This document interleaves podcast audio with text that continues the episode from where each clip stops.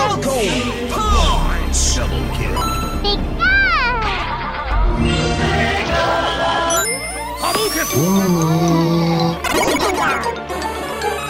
Five, four, three, two, one.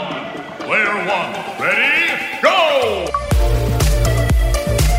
Welcome to Player One on SYN. That's right, we are back, and it is season three, week one of season three.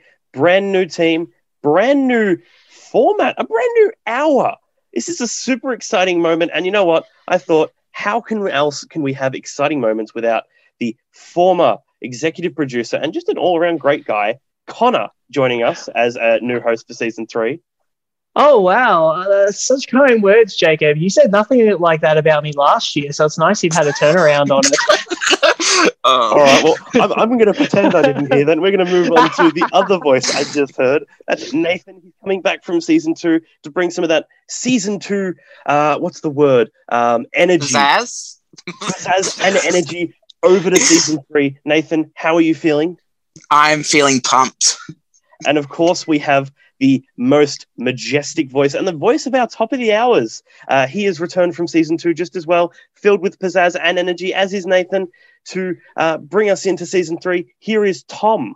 Hello, everybody. I know you have missed me because I truly have missed you too. Wow, another hour. Who couldn't want another hour? I'll tell you right now, definitely not me. More, more player one for you to digest.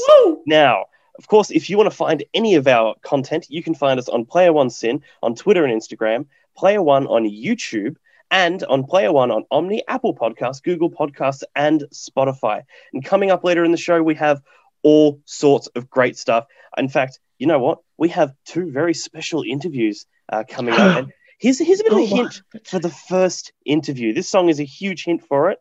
You've got to throw up the X, though, that this song does have a, a couple naughty words in it. So Yes, put your kids yes. Grab, for yeah, grab the children, chuck them into bed. Don't let them out until the exact second the song's over.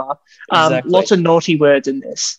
But that naughty word song is That was Time's Up by Sycco from SYN's Sweet 16 um, playlist. Check it out on syn.org.au. You're listening to Player One on SYN with me, Nathan, as well as Jacob, Connor, and Tom. Um, right now, we're doing rapid fire news. And Tom, can you take it away, please? I got this right now, Nathan. Here, ready for the first bit of news? Doom Eternal's free invasion multiplayer mode has been cancelled by id Software. Um, sad, but it says that they're working on an alternative. Pokemon Nature Theme Park is opening in Japan. It is called Pokemon Wonder, and it has 48,000 square feet. Uh, a 48,000 square feet park filled with hidden Pokemon like Oddish in the grass and so on. That is super exciting. Pokemon Go, but not on my phone. That's like it's like real, but I can't catch them. But they're cool. They're there.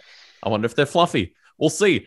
NetherRealm is moving on to its next project. There will be no more DLC for Mortal Kombat 11. Uh, that's like it's like the Boomer Smash, isn't it? You know, wow!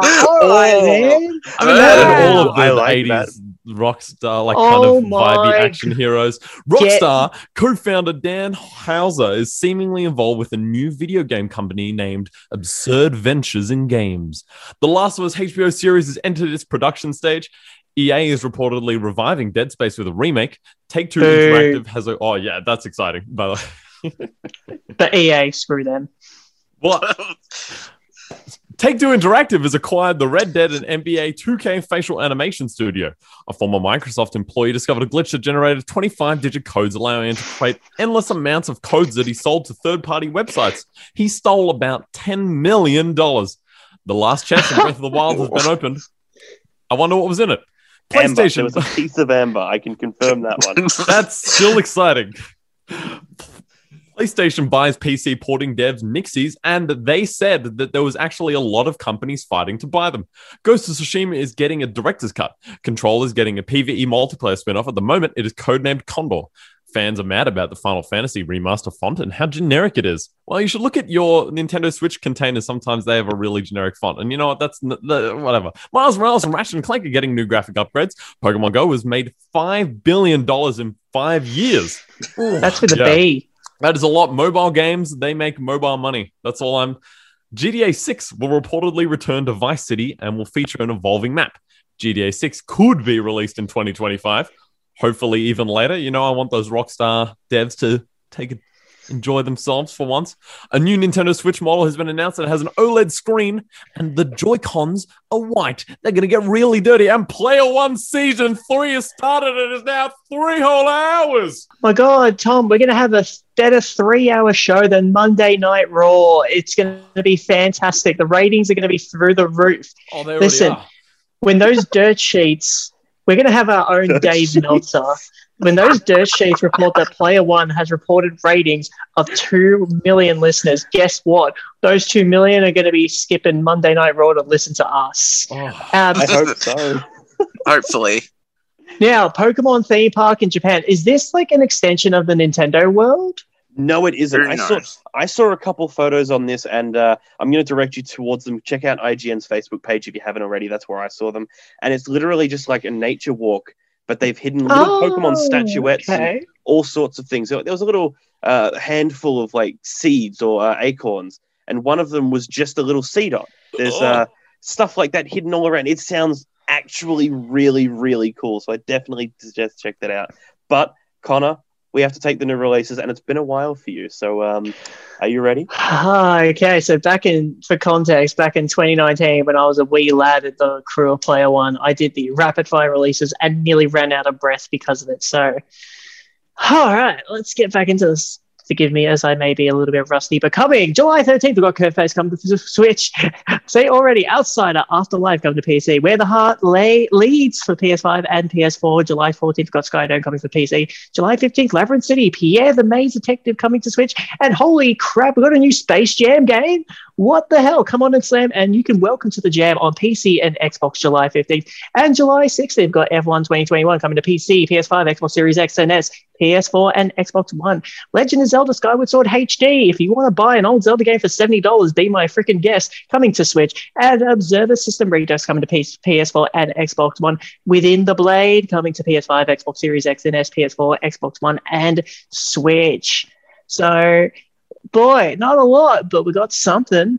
We got Zelda. Who likes Zelda? Woo! I can think of a few people that like Zelda, but before we can get into that, we have to go to our next song. That next song, of course, wonderful song. It is From the End of the World by Electric Light Orchestra here on Player One on SYN. Fire by Bajira featuring Nagaira.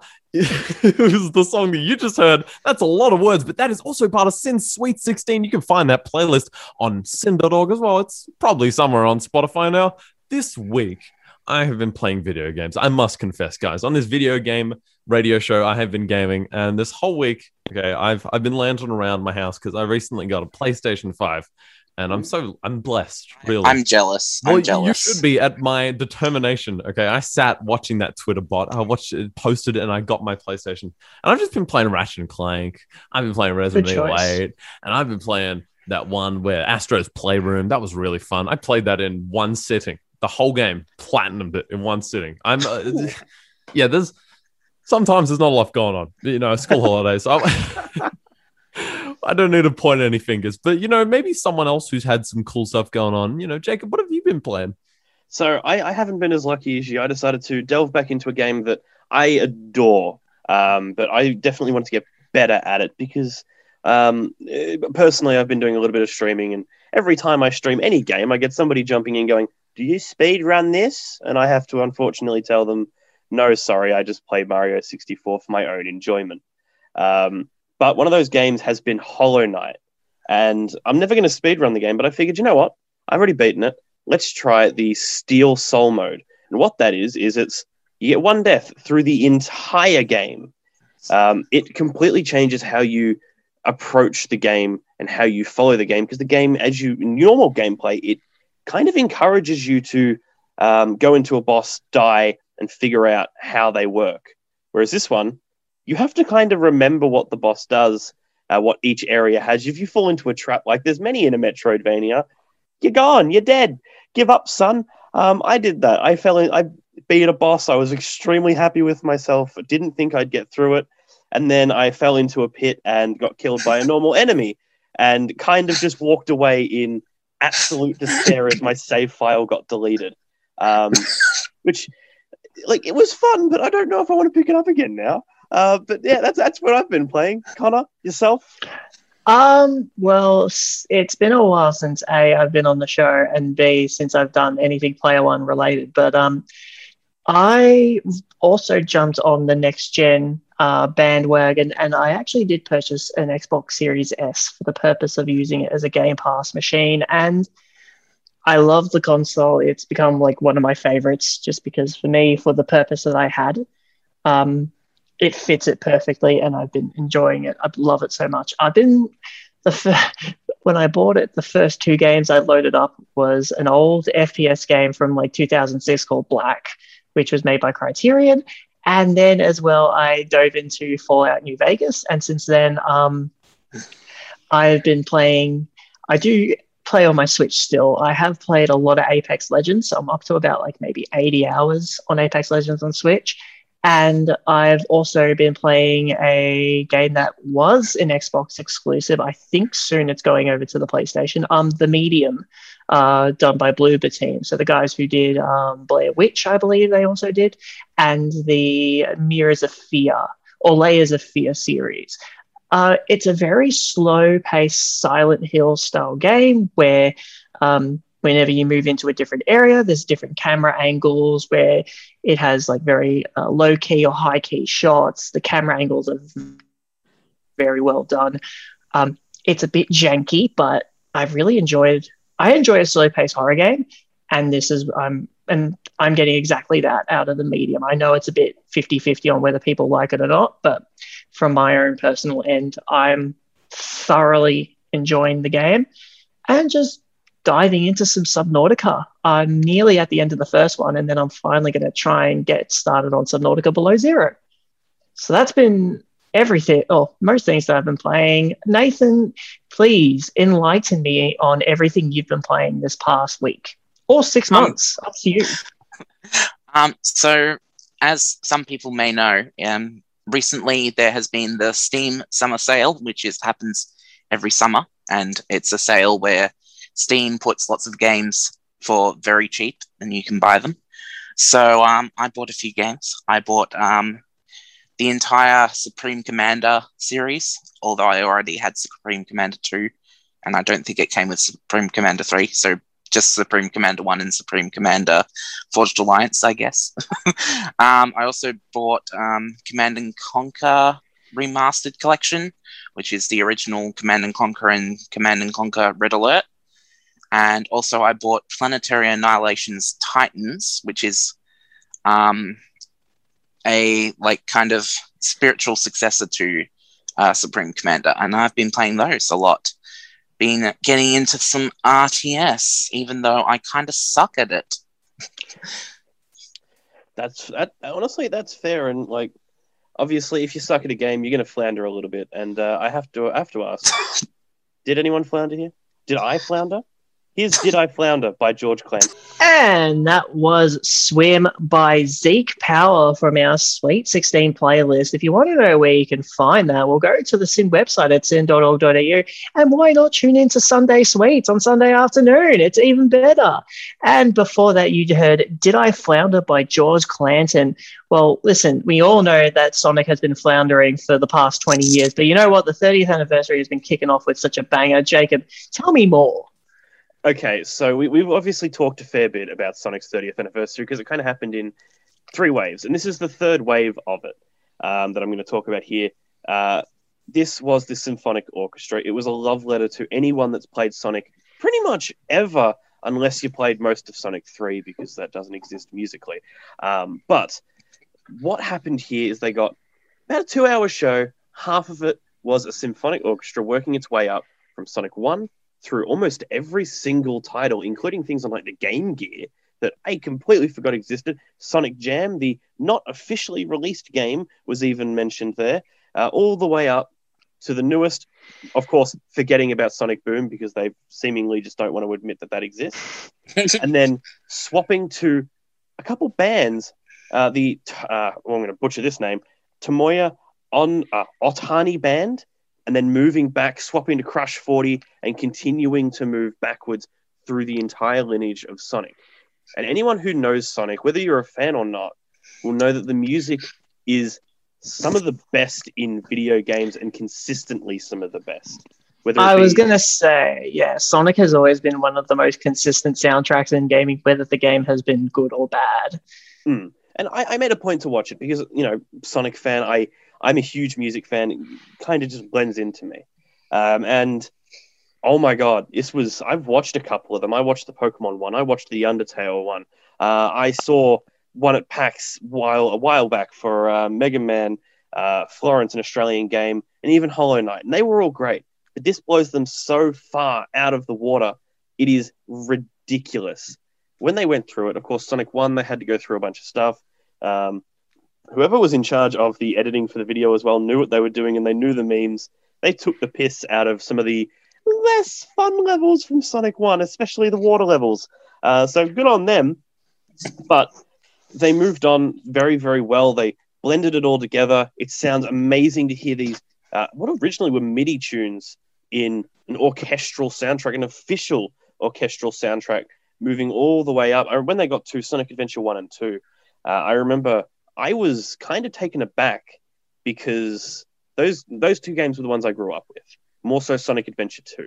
They played one of the tunes from it, Sonic uh, Sonic's theme. Uh, it doesn't matter. And I actually remember because I was just watching it, kind of doing a bit of work in the background. I completely stopped and like, you ever get that feeling with nostalgia where like you start to like tear up a little bit? It's just like, whoa, what is this feeling?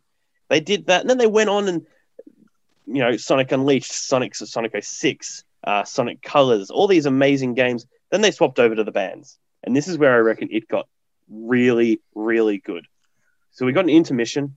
They built, they repaired the bridge with the original guy who made the original uh, Sonic the Hedgehog uh, soundtrack. Because for those who don't know, Sonic One and Two, he was paid to do them.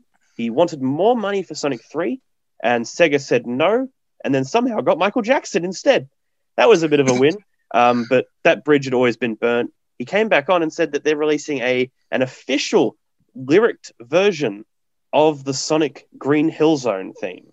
So keep an eye out for that. I don't know how I'm going to feel about that, admittedly, but they started working back through bands and they got uh, all sorts of musicians in. They had Nate Wants to Battle as a guest vocalist, which was very surprising. But they worked back, and where I think this gets really impressive is they got back to Crush 40. Of course, anyone who follows Sonic, Crush 40 is they're they're they're a deity to you, right? We saw them. They played back through everything, and oh, they got to at the end, and we'll play the song in a second. Um, Live and learn with an orchestral strings section in the back, with horns in the back, everything in the back, a live version. And they, they knew what they were doing. They ended the show and then went like, but we're not done. Here's live and learn. And like I could hear like in my room, I could hear a world of Sonic fans just kind of sitting there being like, no way. And then pure bliss, pure bliss. And I could talk about this for days. I could really go on for days about how amazing this was. Yes. Welcome back to Player One on SYN. You just heard Never Apart by Pira, part of our Sweet 16. You can check that out every week at syn.org.au or on Sunday Arvo on the Sunday Sweets SYN show. Definitely checked it out. Before that, you heard Live and Learn from Sonic Adventure 2 by Crush 40 and the Sonic Symphonic Orchestra. Now, guys, we heard earlier that NetherRealm is moving away from uh, Mortal Kombat 11 and moving into the next projects. And I'm not admittedly the biggest NetherRealm guy, so I'm going to throw to Connor, who I know is a huge Mortal Kombat fan, big NetherRealm fan. What do you think we're going with this? Well, well, I just do. I do want to start off with first that um, it's been a healthy two years for Mortal Kombat 11 since um, for the past two years since the release. We've had oh god, like three sets of four characters in DLC packs, um, ranging from previous Mortal Kombat characters to comic book characters, and of course their style of like 80s horror movie and 80s action hero characters. So like RoboCop and Rambo were the two featured, but um, I literally just looked at uh, NetherRealm's back catalog um, since since they basically opened up as a studio, and for the most part, they've really only done fighting games and some mobile games. Um,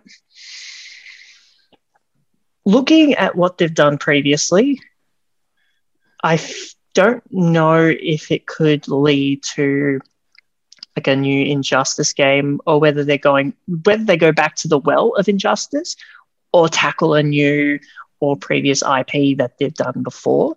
Now, when I look at their back catalog, once again, going back to freaking wrestling, they have made WWE mobile games, uh, specifically WWE Immortals, which was a fighting game. Um, I don't think that's a possibility, but it would be interesting for them to tackle something like that in a fighting game genre, similar to the style of a Mortal Kombat or an Injustice, because NetherRealm are very talented, and I know that they could pull off something like that and incorporate um, characters, uh, finishes, and with, like, say, for example, something similar to like the fatal blows in Mortal Kombat. Um, that could be something, but realistically, if I'm thinking, if I'm thinking like just realistically and not excitingly, um, which is not even a word, uh, I think they might go back to the well with a new Injustice game. Um, Yeah. Um, with I'm news actually on that actually though. Warner Brothers uh, game studio did shut down. So uh, oh, oh, that's right. Yeah, yeah. there is like right, a, a weird area as well in terms of uh, WWE and wrestling games. We've seen a very sharp decline. Uh, it, not that that was to any fault of the people over at uh, NetherRealm that, that, that were involved with those games. So maybe there could be a new licensing opening up with that that we just don't know about. It's behind the scenes. That And- is always true. They could Like- just blow us out Um, of the water and go with something completely different. yeah. um, I think it would be kind of cool if they. I, I know this is probably a pipe dream, but it would be cool if they made a a kind of like a Marvel version of an Injustice game. That would be cool. But also, if if they do make a new Injustice game, I kind of I want to see more characters. I want to see more like kind of wacky out there Marvel characters. Uh, not Marvel characters, DC characters. Why did I say Marvel characters? Anyway, I always Um, feel as a consumer, Injustice and Mortal Kombat, as someone who's not super into the more hard, like tough kind of um, fighting games, those are the same game to me. Mortal Kombat yeah, and I Injustice wholeheartedly agree. like th- I don't want to see another that game from them.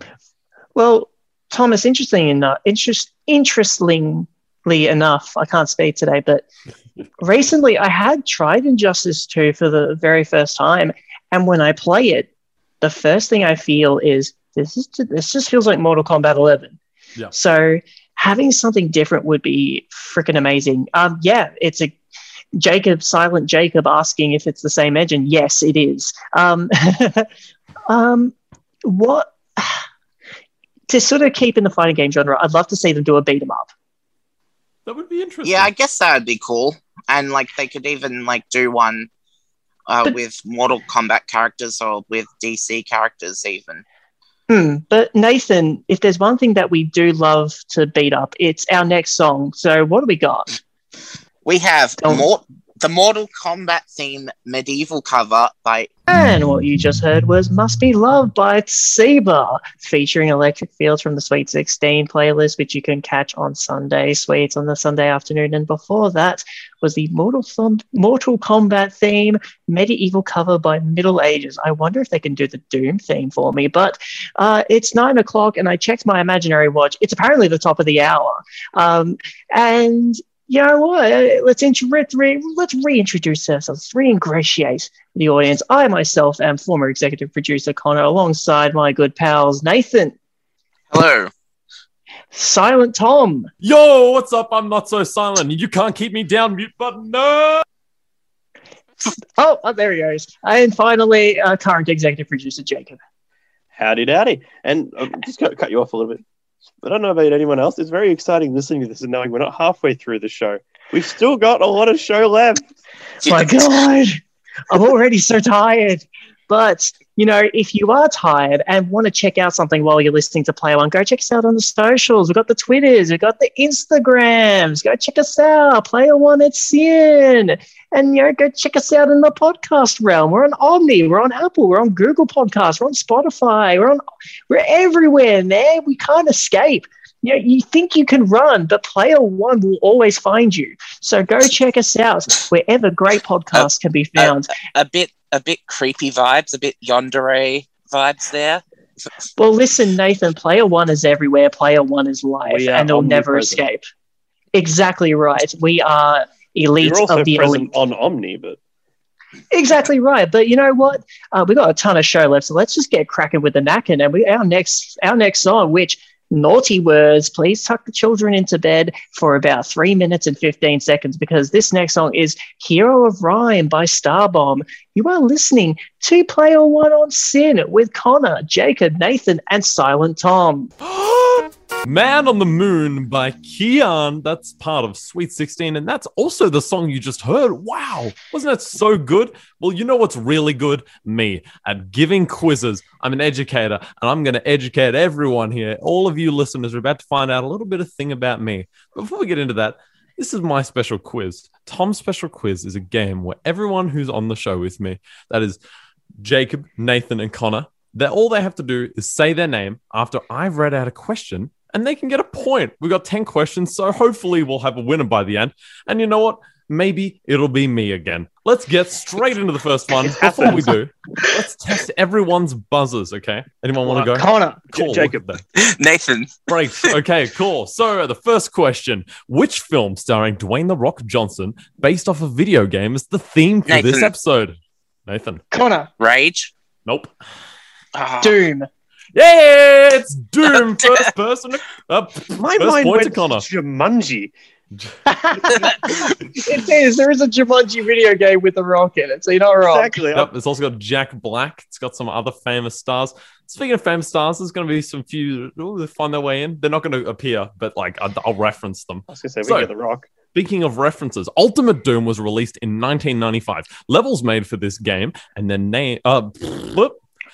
Levels made for this game have their names from what famous book? Nathan. Jacob. Oh. Is it from uh, Dante's Inferno? No. Jacob. Oh. Jacob. Now there's a I few different like kinds of books that are coming to my mind, and I can Mhm, see mhm, Connor. Ha- Connor feels like he knows it, and it's on the tip of It's his on- tongue. So I'm gonna hope I get it right here. Is it? I'm probably wrong on this. Is it a Lord of the Rings book? It is not a Lord of the Rings book. Now, Connor, the All audience, right. we're on the edge of our seats.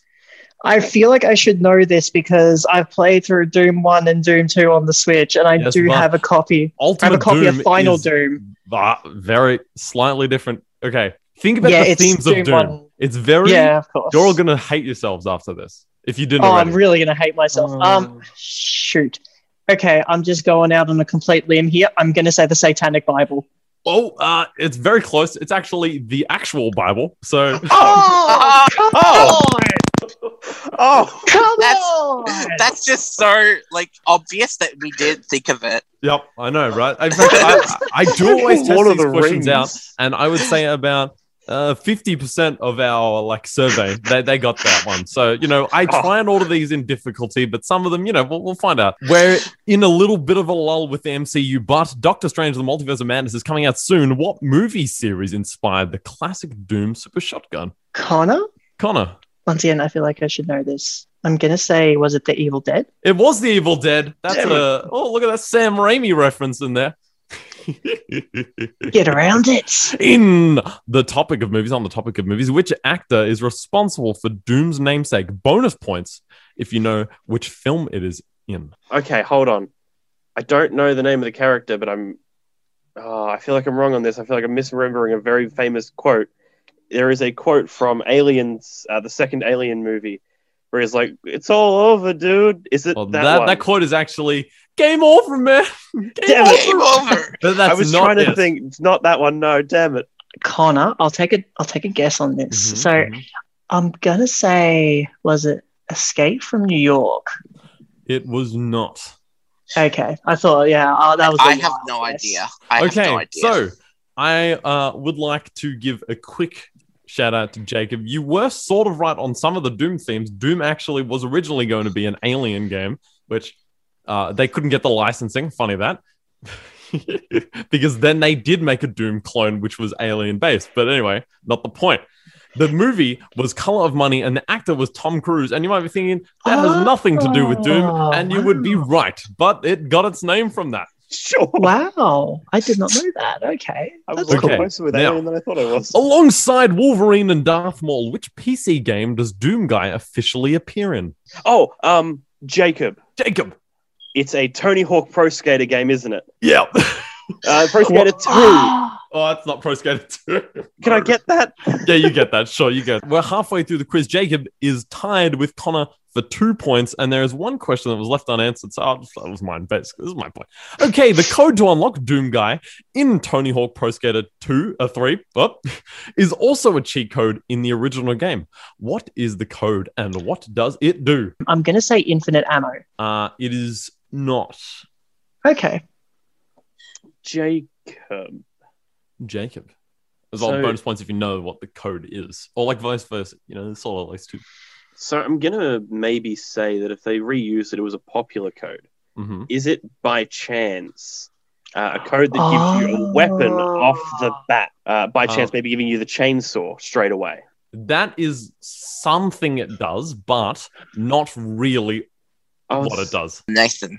Nathan, I'm was it the Konami code? it was not. The code was IDKFA, which gives you ammo for every single gun and also all the keys. Oh. Okay, okay. So, Yeah, so sense. both, so both me and Jacob are kind of half right each. Yeah, I was Yeah. like, uh, sort of like because you get all the ammo, you get all the guns, but it's Yeah, not infinite. You would have to keep typing it in.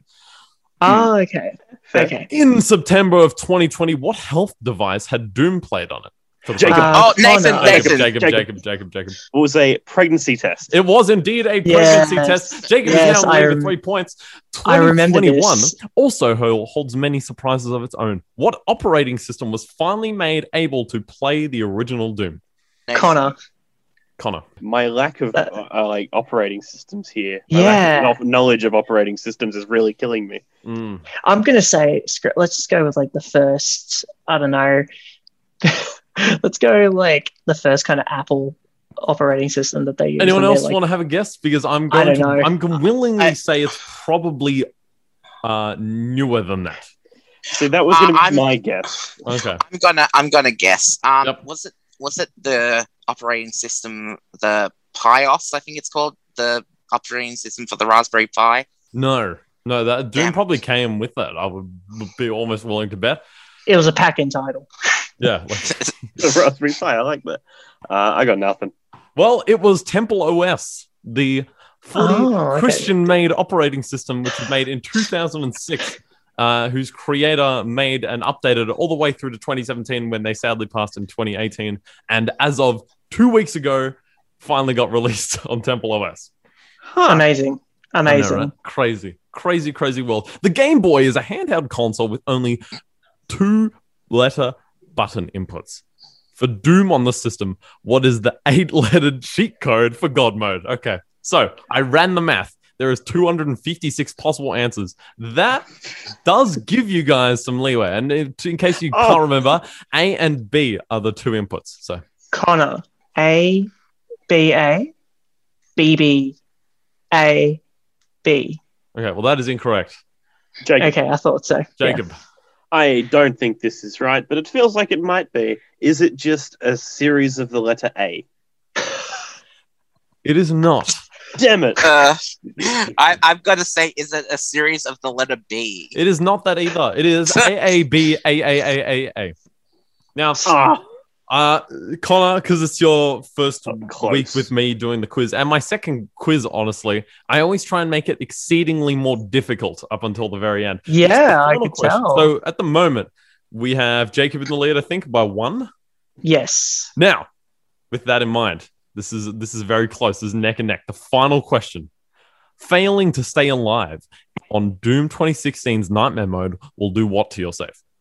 Uh, Jacob. Connor, Connor. Uh, delete your save file and That you have to start incorrect. over from. Oh no, sh- that's Ultra Nightmare Jacob. mode. um, okay. Uh, What does it do to a save file? What does it do to a save file? So it doesn't delete it. That's ultra nightmare. Thanks for that, Connor. I know, Um, I was wrong. Does I it reset it? No, No. uh, Nathan. Nathan. Uh, does it um reset the level you're on? I mean, sort of. It does nothing to your save.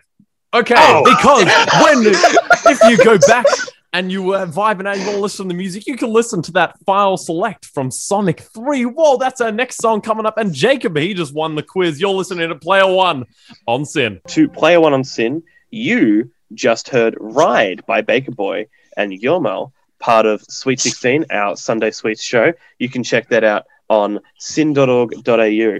Now, we're going to slow down a little bit because we're talking about something that's a little bit more, well, not a little bit, it's a lot a bit more um, serious. Of course, this is NAIDOC week, or at least last week was NAIDOC week, and we figured we should talk about it and help raise awareness as to what NAIDOC week is. Now, NAIDOC week is a celebration of First Nations peoples and Torres Strait Islanders. Um, during this week, uh, we highlight the people uh, who need to be highlighted under that banner. Now, this week, uh, the theme for this week is Heal Country. So, obviously, we're going to try and, uh, as I said, highlight some stuff throughout, but I'm going to quickly give you some information on where you can find uh, just some stuff to help educate yourself on what you can do to not only learn but help.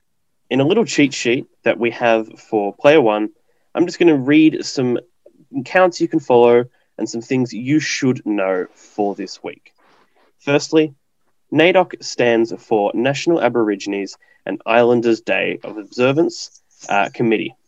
Its origins can be traced to the emergence of Aboriginal groups in the 1920s, which sought to increase awareness in the wider community uh, of status and treatment of Aboriginal and Torres Strait Islander Australians.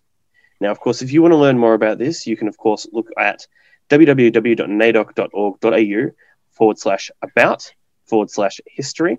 Or if you want to learn things on your socials, you can check out, these accounts at at NAIDOC Week, uh, at Common Ground Australia, at Clothing the Gaps, at Blak Business, that's B L A K Business, uh, at Reconciliation Oz, at NITV underscore AU, at ABC Indigenous, and at uh, at Nungala Creative. Now, on the back of that, Tom, you had a little bit of uh, stuff you wanted to highlight this week. Yeah, I um I did. Thank you for that, Jacob. So one thing we have talked about a lot in the show is indie game development, especially within Australia. And obviously, one game that is always going to be talked about and 100% always worth talking about is Enchanted. Uh, couch kind of co-op game, very similar to Overcooked if you played it, but it it gets a lot more into uh, native culture and Aborigine indigenous culture within Australia, and it talks yeah, it has a lot of fun. It's like it's a great game, and it's honestly amazing. But one thing I think, especially when we're a video game show, is we want to always talk about uh, these ex- like levels of uh, games have in the community, but sadly, Indigenous Australians are very underrepresented in video games. Typically, uh, creation as well as like character and design. And I think personally that that comes down to how uh, systematically oppressed the Indigenous Australians have been.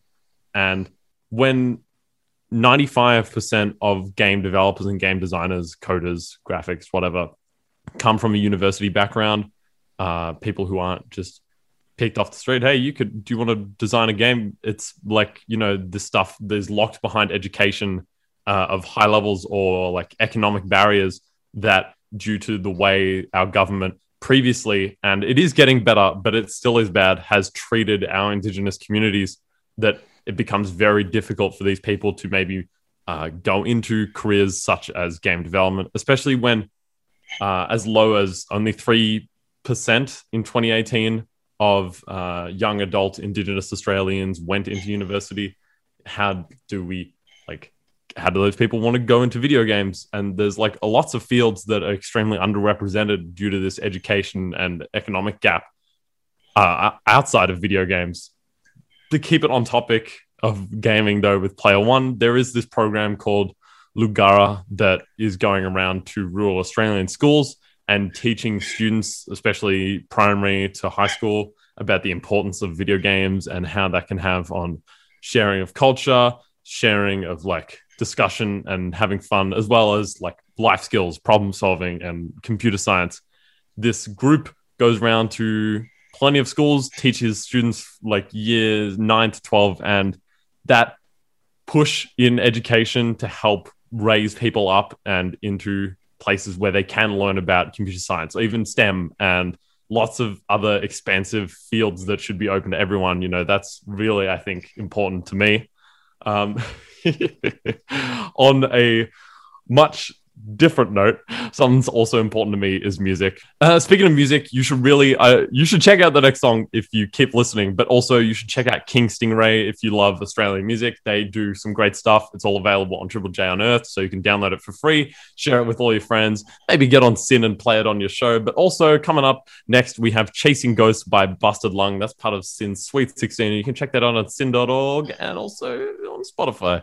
I, I, will quickly jump in here just before we pass off to the song. We are playing a little bit of King Stingray later on, and Ooh. all of our Sweet 16 music this week has been done by First Nations peoples. So definitely check out uh, syn.org.au or the Sweet 16 show on Sunday, uh, Sunday Arvo to have a listen to this and give these people the support that they deserve because a lot of these songs are just really, really, really good.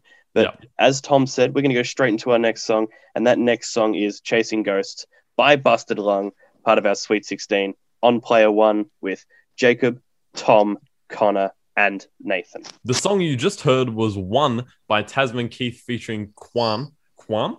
That's part of SYN Sweet 16. And if you love interviews, stay tuned. We're about to play a Phoebe Watson interview right now.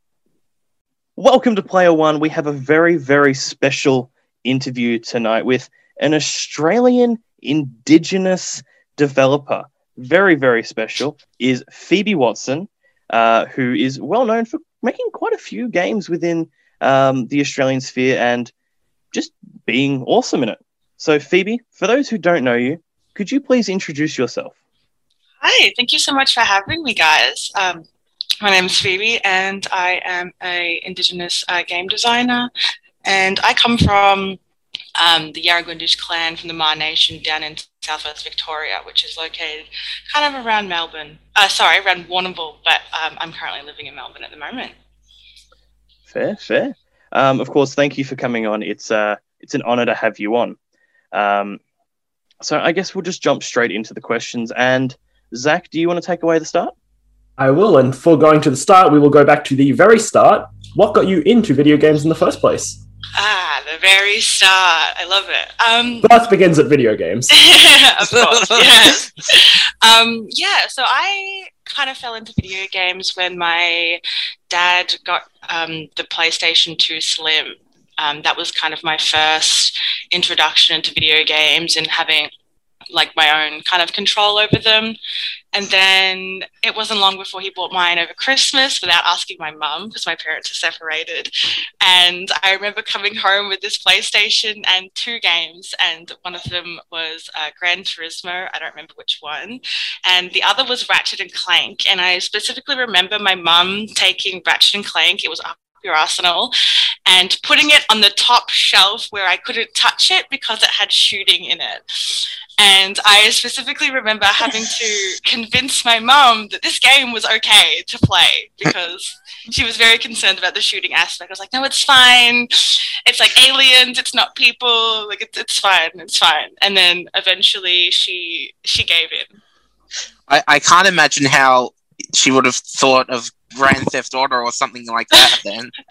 no, I yeah, it was it was very early days. Um, and yeah, she didn't have very much, um, you know, access or interest in games. So she'd obviously heard a lot of those things where parents like, oh, shooting games, bad for kids, you know, violence, blah, blah, blah. But I had to work her down mm. and hmm. explain to her. So what is your favorite game? Yeah, my, I think to pick a favorite game, it's difficult because I obviously I enjoy a lot of games, as a lot of people do. But I'm just going to go off the game that I've clocked the most hours in, and I can 100% hands down say that was um, Skyrim on Xbox 360, Elder Scrolls. So that I think I I spent so, way too many hours doing all of the side quests, buying all of the houses, and yeah, I love it. Didn't we all, honestly?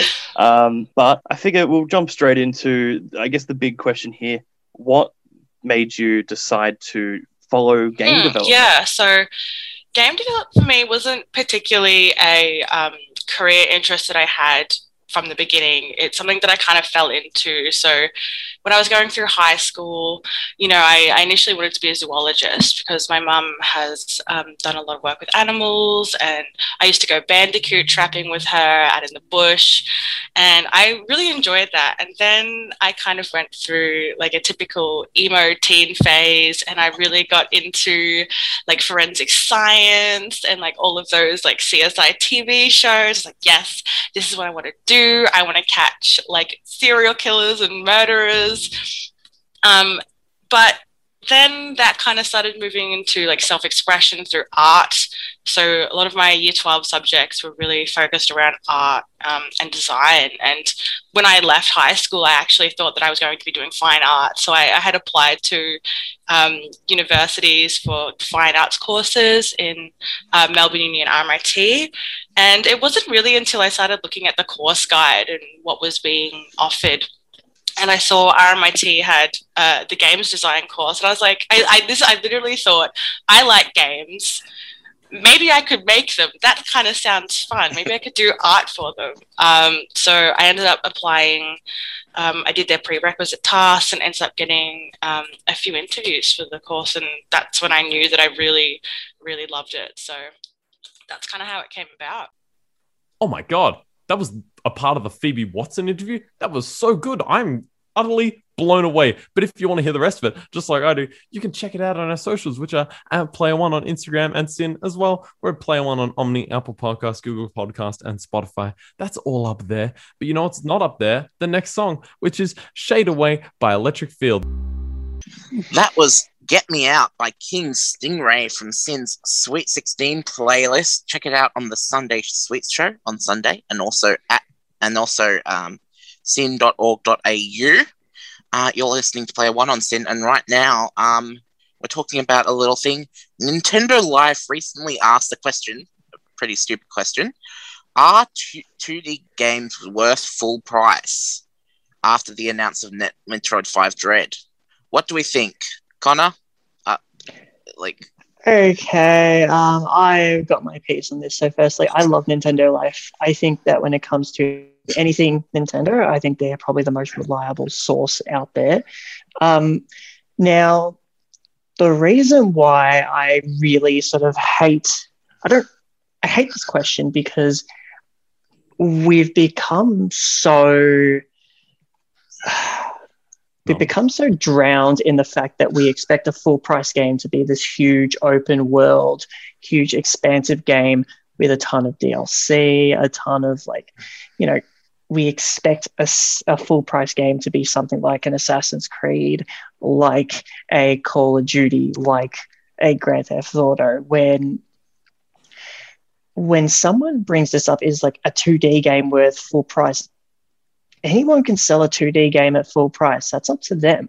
Now, it's also, I think, partially due to if the player themselves see the value in it in the game itself. Now, am I a fan of Metroid? Not really. I've never played it, but would I? People ask this question. Now I'm going to go back to Crash Bandicoot. Um, was Crash 4 worth $60, like worth full price? And they made it feel like worth full price with all the added content and the ton of replayability. Um, but if it was just a straightforward Crash game like the original three, I would have paid full price for it. A lot of it is depending on um, how how the player sees the value. Um, does anyone else have any comments So- on this? I think one thing I really want to ask, and I'm sure maybe some people in the audience want to know, is how did this come up? Uh, how did So after the announcement of Metroid 5 Dr- uh, Dread, of course, uh, that is a 2D game in the same Mhm. style as the original Metroid games. Yeah. Uh, the simple question was asked, and I'm pretty sure they were um, against um, the idea of them being a different price. All 2D games should be the same price. Um, if you haven't checked out Nintendo Life, do check it out. They have maybe the best video game journalist in the world right now, in John Co- uh, John Cartwright, working with them. So that's probably someone worth checking out. But after it, they brought it up, and I'm going to quickly jump in before I throw back to Tom. I just want to name some games that are 2D that um, are just fantastic. Uh, we have Sonic Mania, we have uh, Hollow Knight, we have Stardew Valley, you have Rayman Legends and Origins. These games are phenomenal. And you're going to tell me that they're not worth full price, but uh, Mm, There's also stuff like. Terraria. exactly. The- these are games that like they define what people do. The entire Kirby franchise is essentially a 2D uh, platformer. Yes, there are 3D games in there, but it's known for what it is.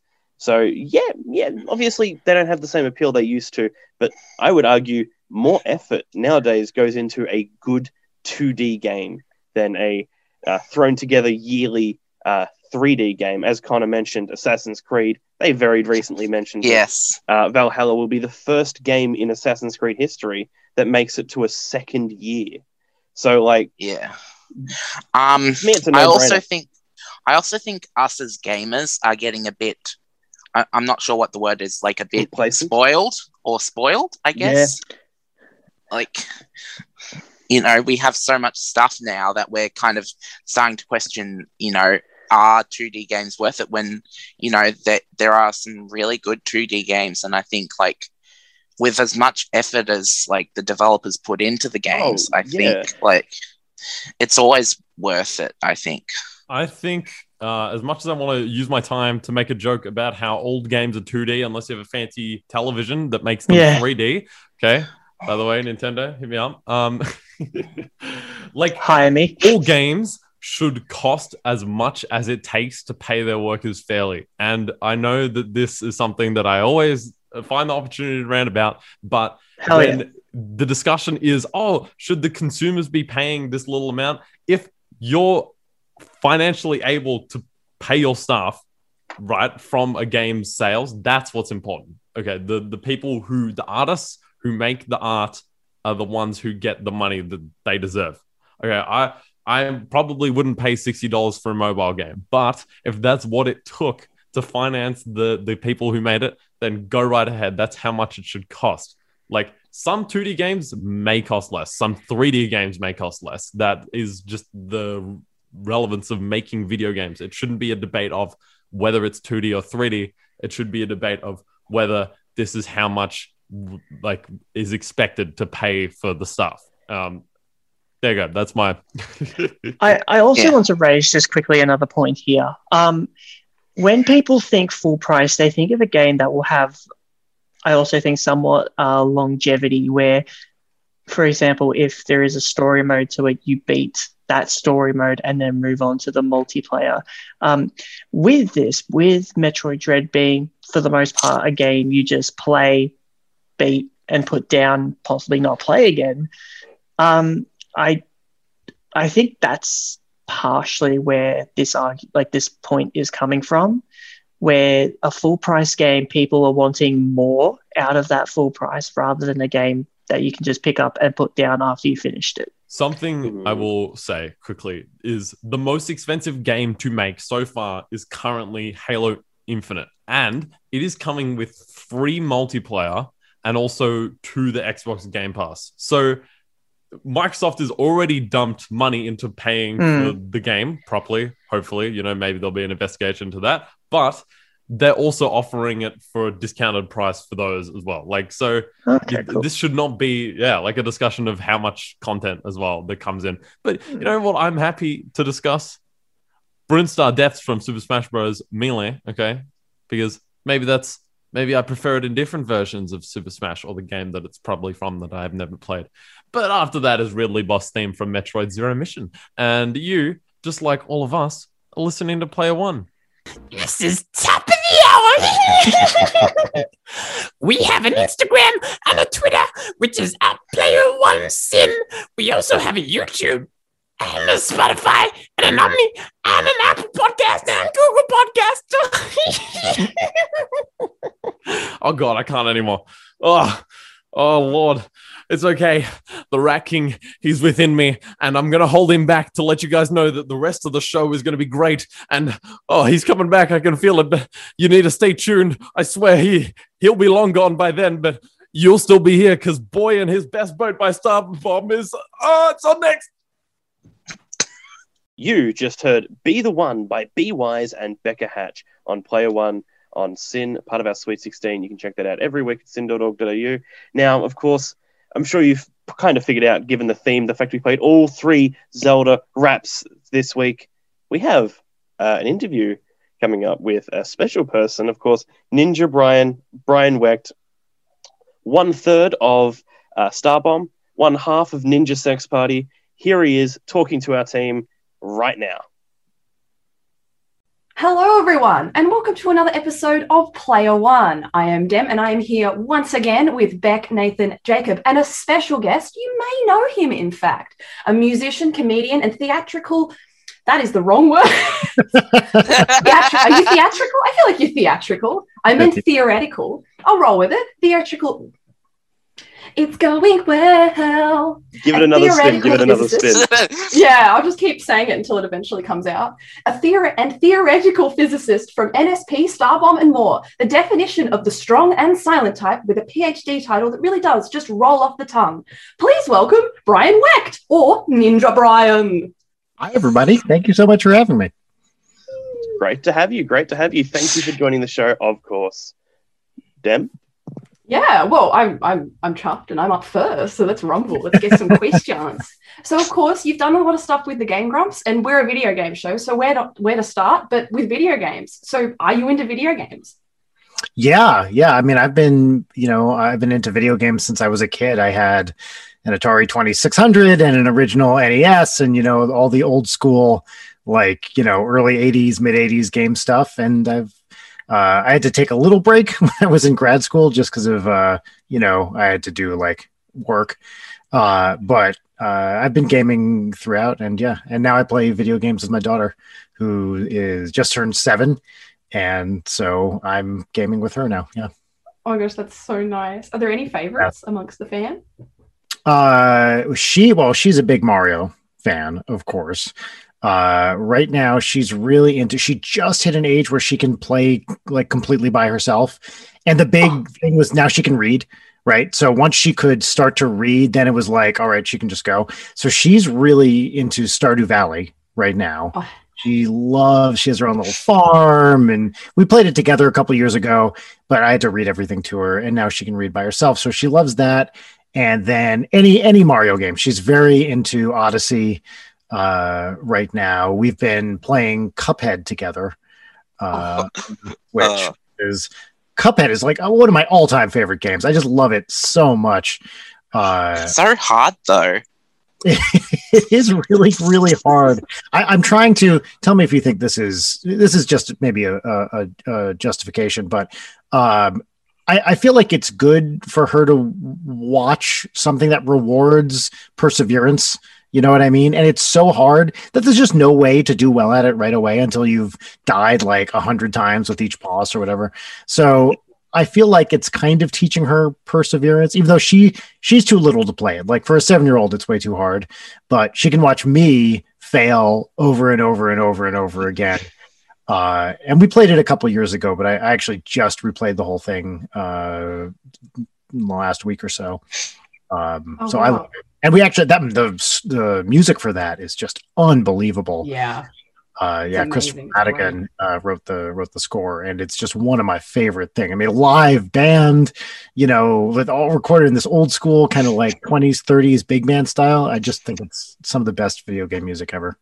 It's so fantastic. Would you call him one of your favorite composers, perhaps? Well, I don't know. You know, I I, I love this particular score. I don't know anything else he's done, but yeah, I mean, just based on this, for sure. yeah, I, I, I think it's. I think the Cuphead score is really an amazing achievement. Not amazing. Well, if we jump onto some of your characters and your works, how did you come up with the character you're most well known for, Ninja Brian? That was so. That was with my uh, comedy partner Dan Avidan uh, for our band NSP, and it was so we came up with the. Can I say the full band name on the air? Yeah. okay? Yeah. Okay. Yeah.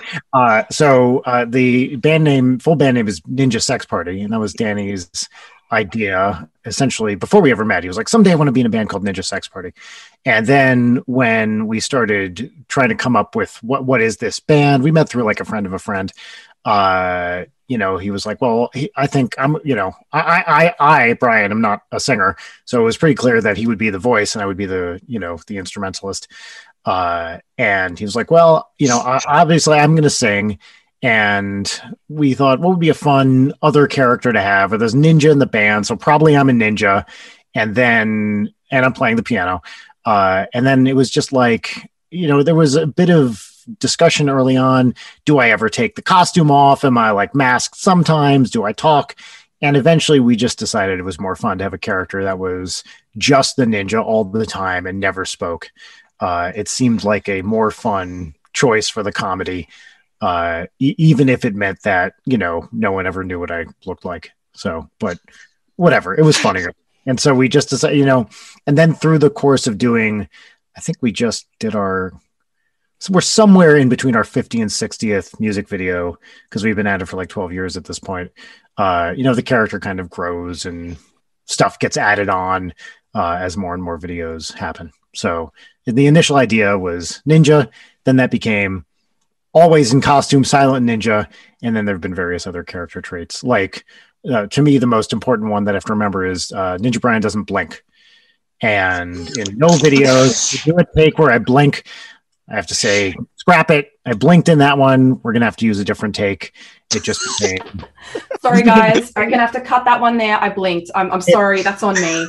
yeah, totally. You know, it, it, it really is. And sometimes I'm so I don't know if it, this is not an experience I think most people have. When you're really trying not to blink, there comes a point where you can't tell if you just blinked or not because you're kind of like your eyes are like going crazy, and you can't tell if you're like you're twitching or blinking. Or it, yeah, it it gets to be a a, thing.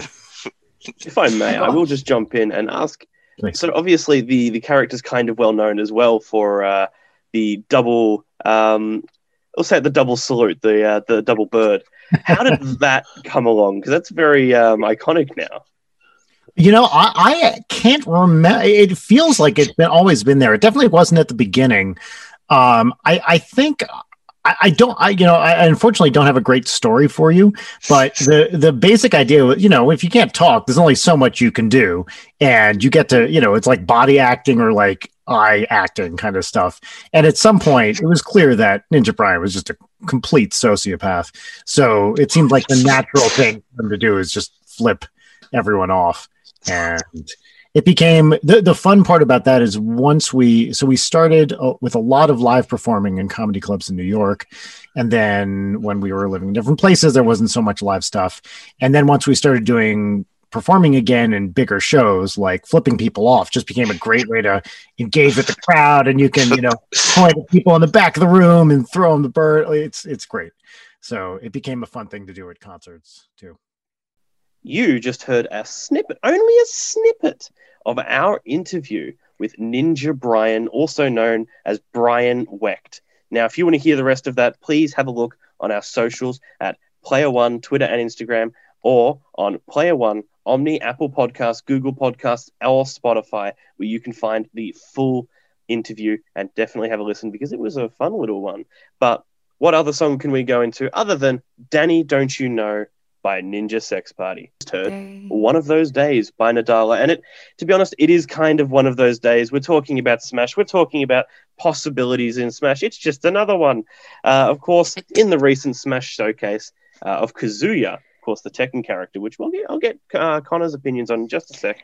Mr. Sakurai told us that the last Smash character will be released this year. That implies that there is another Nintendo Direct, but we're not going to discuss Nintendo Direct hopes because we don't want to get too hopeful. Uh, so let's discuss who might be the last Smash character. But again, as I said before that, Connor, Kazuya, how do you feel? Great. I love Tekken. I love Kazuya. I a lot of people were kind of disappointed by the reveal, which I get. They wanted something a bit different. They wanted something a bit bigger, but like I was really excited because it brings another fighting game into the fold. I know there's been like some Heihachi um, shout outs in Smash with like some Mii costumes and stuff, but having Kazuya as the chosen character, um, I think was the perfect choice for this series because he kind of represents the series as a whole. Um, now, I I have purchased the DLC pack for Kazuya, but I actually haven't played a played um, with him as of yet, so I haven't gotten a feel for the character. But what I can really appreciate is the fact that they've kept everything so accurate. I love Kazuya has a tremendous move set, which just has stuck with the Tekken series ever since the first game. And seeing those moves replicated um, in Smash is such an exciting thing to see. Um, it was much better implemented than the uh, Tekken Cross Street Fighter game, which puts any any hopes of, uh, of a Street Fighter Cross Tekken or Tekken Cross Street Fighter game in the Tekken universe down the drain because let's be honest, we don't really need that. Um, and there's really not much I can say about that. But in terms of what's next, at this point, you really can't predict because any sort of prediction that anyone has ever had has immediately gone down the toilet because they've announced something so left field. I don't think anyone thought Kazuya would be in. I don't think I heard anyone predict Kazuya in Smash. It's been like that for a couple of them now. Like, um, I genuinely, I think the last one I heard someone predict, especially for this fighter pass, was Steve, and that's just because it made so much sense. Whereas Sephiroth, no one expected. Kazuya, I actually quite no one like that expected, but every both both Sephiroth and Kazuya, everyone saw, or at least everyone I've seen see it, saw it and was like, "Oh, not my pick, but yeah, makes sense, and I'm happy with it." Uh, myself Yeah. included. Uh, Pyra I- Mythra, admittedly, eh, but the last character, as you said, it's it's a tough one because it's, it's I- not. I think it's gonna be Waluigi. The, the meme the, the meme of Waluigi and Smash will close out. I will say that I think it will be a fan favorite because it's the add-on character because they've had the five, then they've had another five, and then here's the oh by the way here's a spare character that we figured you guys might like. So maybe it'll be a fan favorite, maybe it'll. And problem with a fan favorite is what does a fan favorite count? That's Geno, that's Crash, that's Doom Guy, that's Master Chief, that's Shantae. I've seen so many fan favorites that it Yeah. could be anyone. I think like I've always had an issue with Smash releases where it's like, oh, okay, yeah, I like the idea of all these characters coming into the game, and there's a certain thrill to it. But then when you get to release and you're like, oh, okay, that's the thing, uh, and then I would say it's go- it's gone. There's like a very sort of like instant, like, oh, that's cool, and then I don't really, I don't really mind.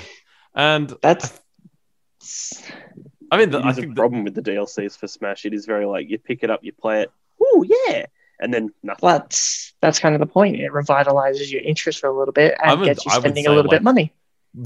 instantly Yeah. like after watching the reveal, I'm like, whoa, Sephiroth. Okay. Yeah. like what's next? I don't. It, it's it's yeah. Look, I mean, it's a tough one for this. I, you know, I'm going to throw a weird one on left field. Put Sakurai himself into the game as the last character because my god, that would be the best. And you know what? Considering you know how much he loves Kirby, just give him Kirby's moveset. That's all I want.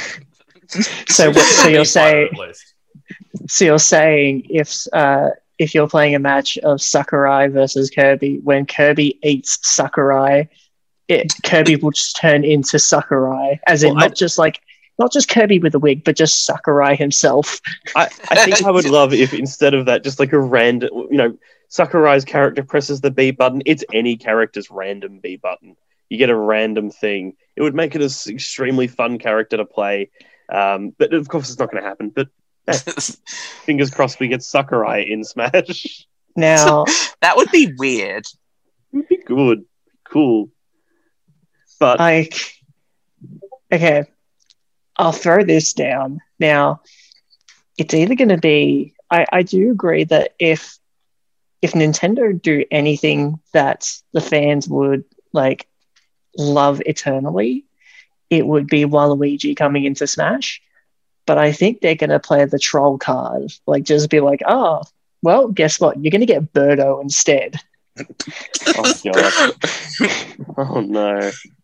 It'll I'm be another calling it. Fire Emblem Awakening character, specifically Awakening to piss everyone off.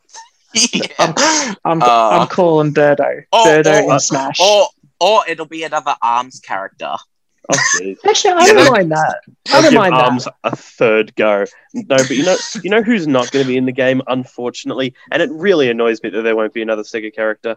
it won't be Shadow, right? And here is Shadow's Revolt Remix, a Smash Bros. concept theme by Virix Dreamcore on Player One on SYN with Jacob, Tom, Connor, and Nathan. org.au as well as on the Sunday Sweets. That's okay. Well, okay. Pokemon Go, right? Everyone knows. It's five years old. Uh, Hillary Clinton even knew it. Okay, that was a big thing. That was a meme. People laughed, but I, I um, I want to talk about why I think it's such a phenomenon. And I, I mean, I have a lot of points about this. Pokemon is probably my biggest introduction into video games. Uh, and I am part of the problem that I'm about to introduce you. Pokemon Go gave the players and the fan base a way to play Pokemon outside and like to play it like im- immersively. I've got my fingers, I'm doing the quotes stuff. I know you can't see it at home, just do it yourself. And it's just like it's me. And um I think like there was a sore lacking of expansion in the Pokemon series in that facet of it. Like uh, you know, Black and White 2 I felt was you know anyway its own expansion, but whatever.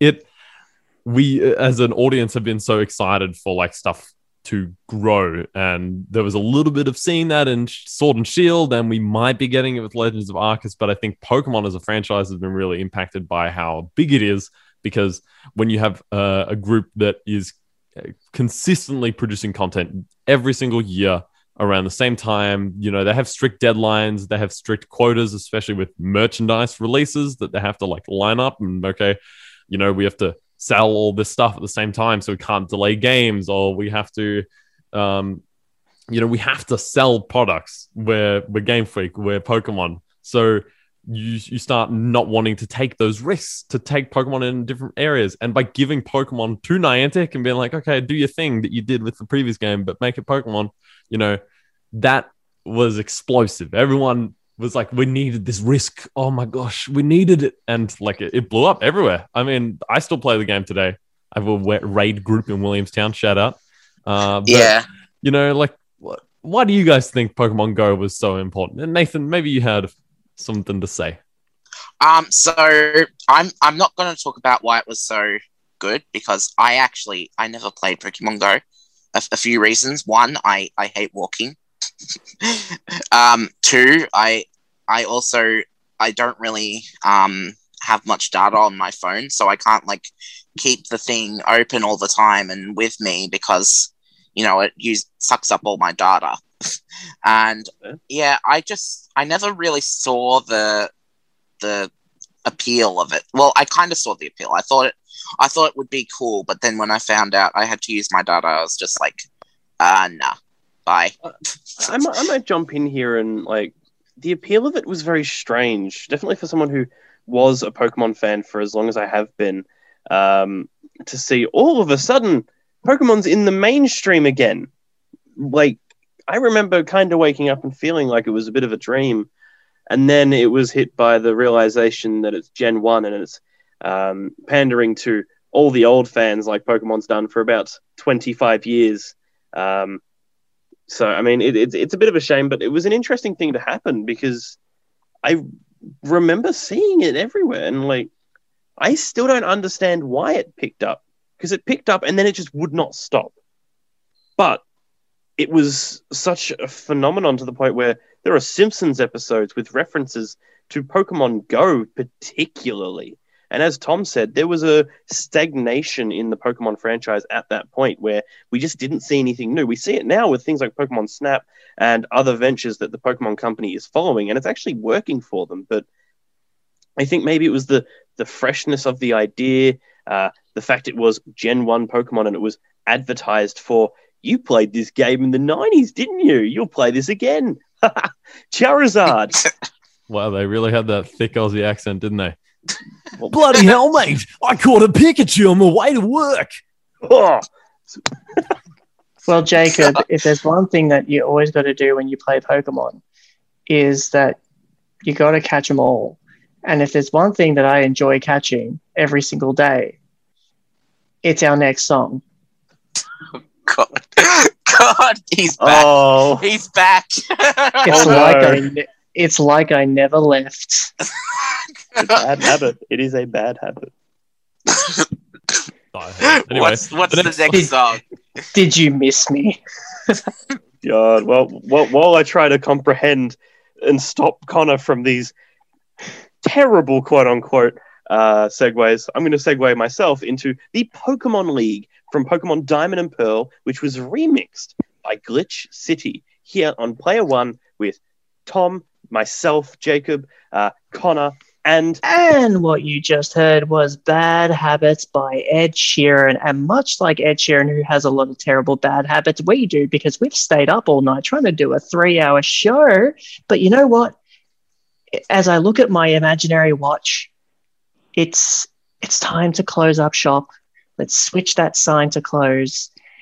And I got to tell you that if you need more player one action before you go to bed every night, go check us out in the social medias. I'm talking like the Twitters, the Instagrams at Player One SYN. And if you want to listen to us as a great way to go go to bed every night and fall asleep soundly, go check us out in the podcast realm at Apple Podcasts, Google Podcasts, Spotify, Omni, everywhere you can find great podcasts. And you know what? If you also want some video content to check out, just go to the YouTube, Player One SYN. It's all there. Now, before we send you off into a lovely world of slumber, uh, guys, do we have any final words for our lovely audience? Yes, we do. I will quickly jump in and just say thank you to all you guys for joining me for the first episode of season three. Uh, and thanks for people listening and sticking around for the full three hours. I hope it was worth it. Uh, and of course, I will say that the two interviews you heard tonight, uh, of course, Ninja Brian, Brian Wecht, or Phoebe Watson, please have a look for them as they will be releasing in the near future, if not already released. And you know, great interviews. Please check them out. I just can't wait for one of you guys to tuck me into bed. Don't worry, Tom. I'm. I'm, 11 Tom, PM. I'm already there. It's Tommy Tom bed bedtime. Um, I'm just glad to be back. I'm glad to be back creating content, having some fun times talking about video games. Well, while How we- wholesome.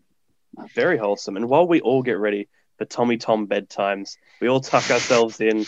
Um, kind of picture like uh, Madeline, the old show. We're all in the same room, just getting ready for bed here. We're gonna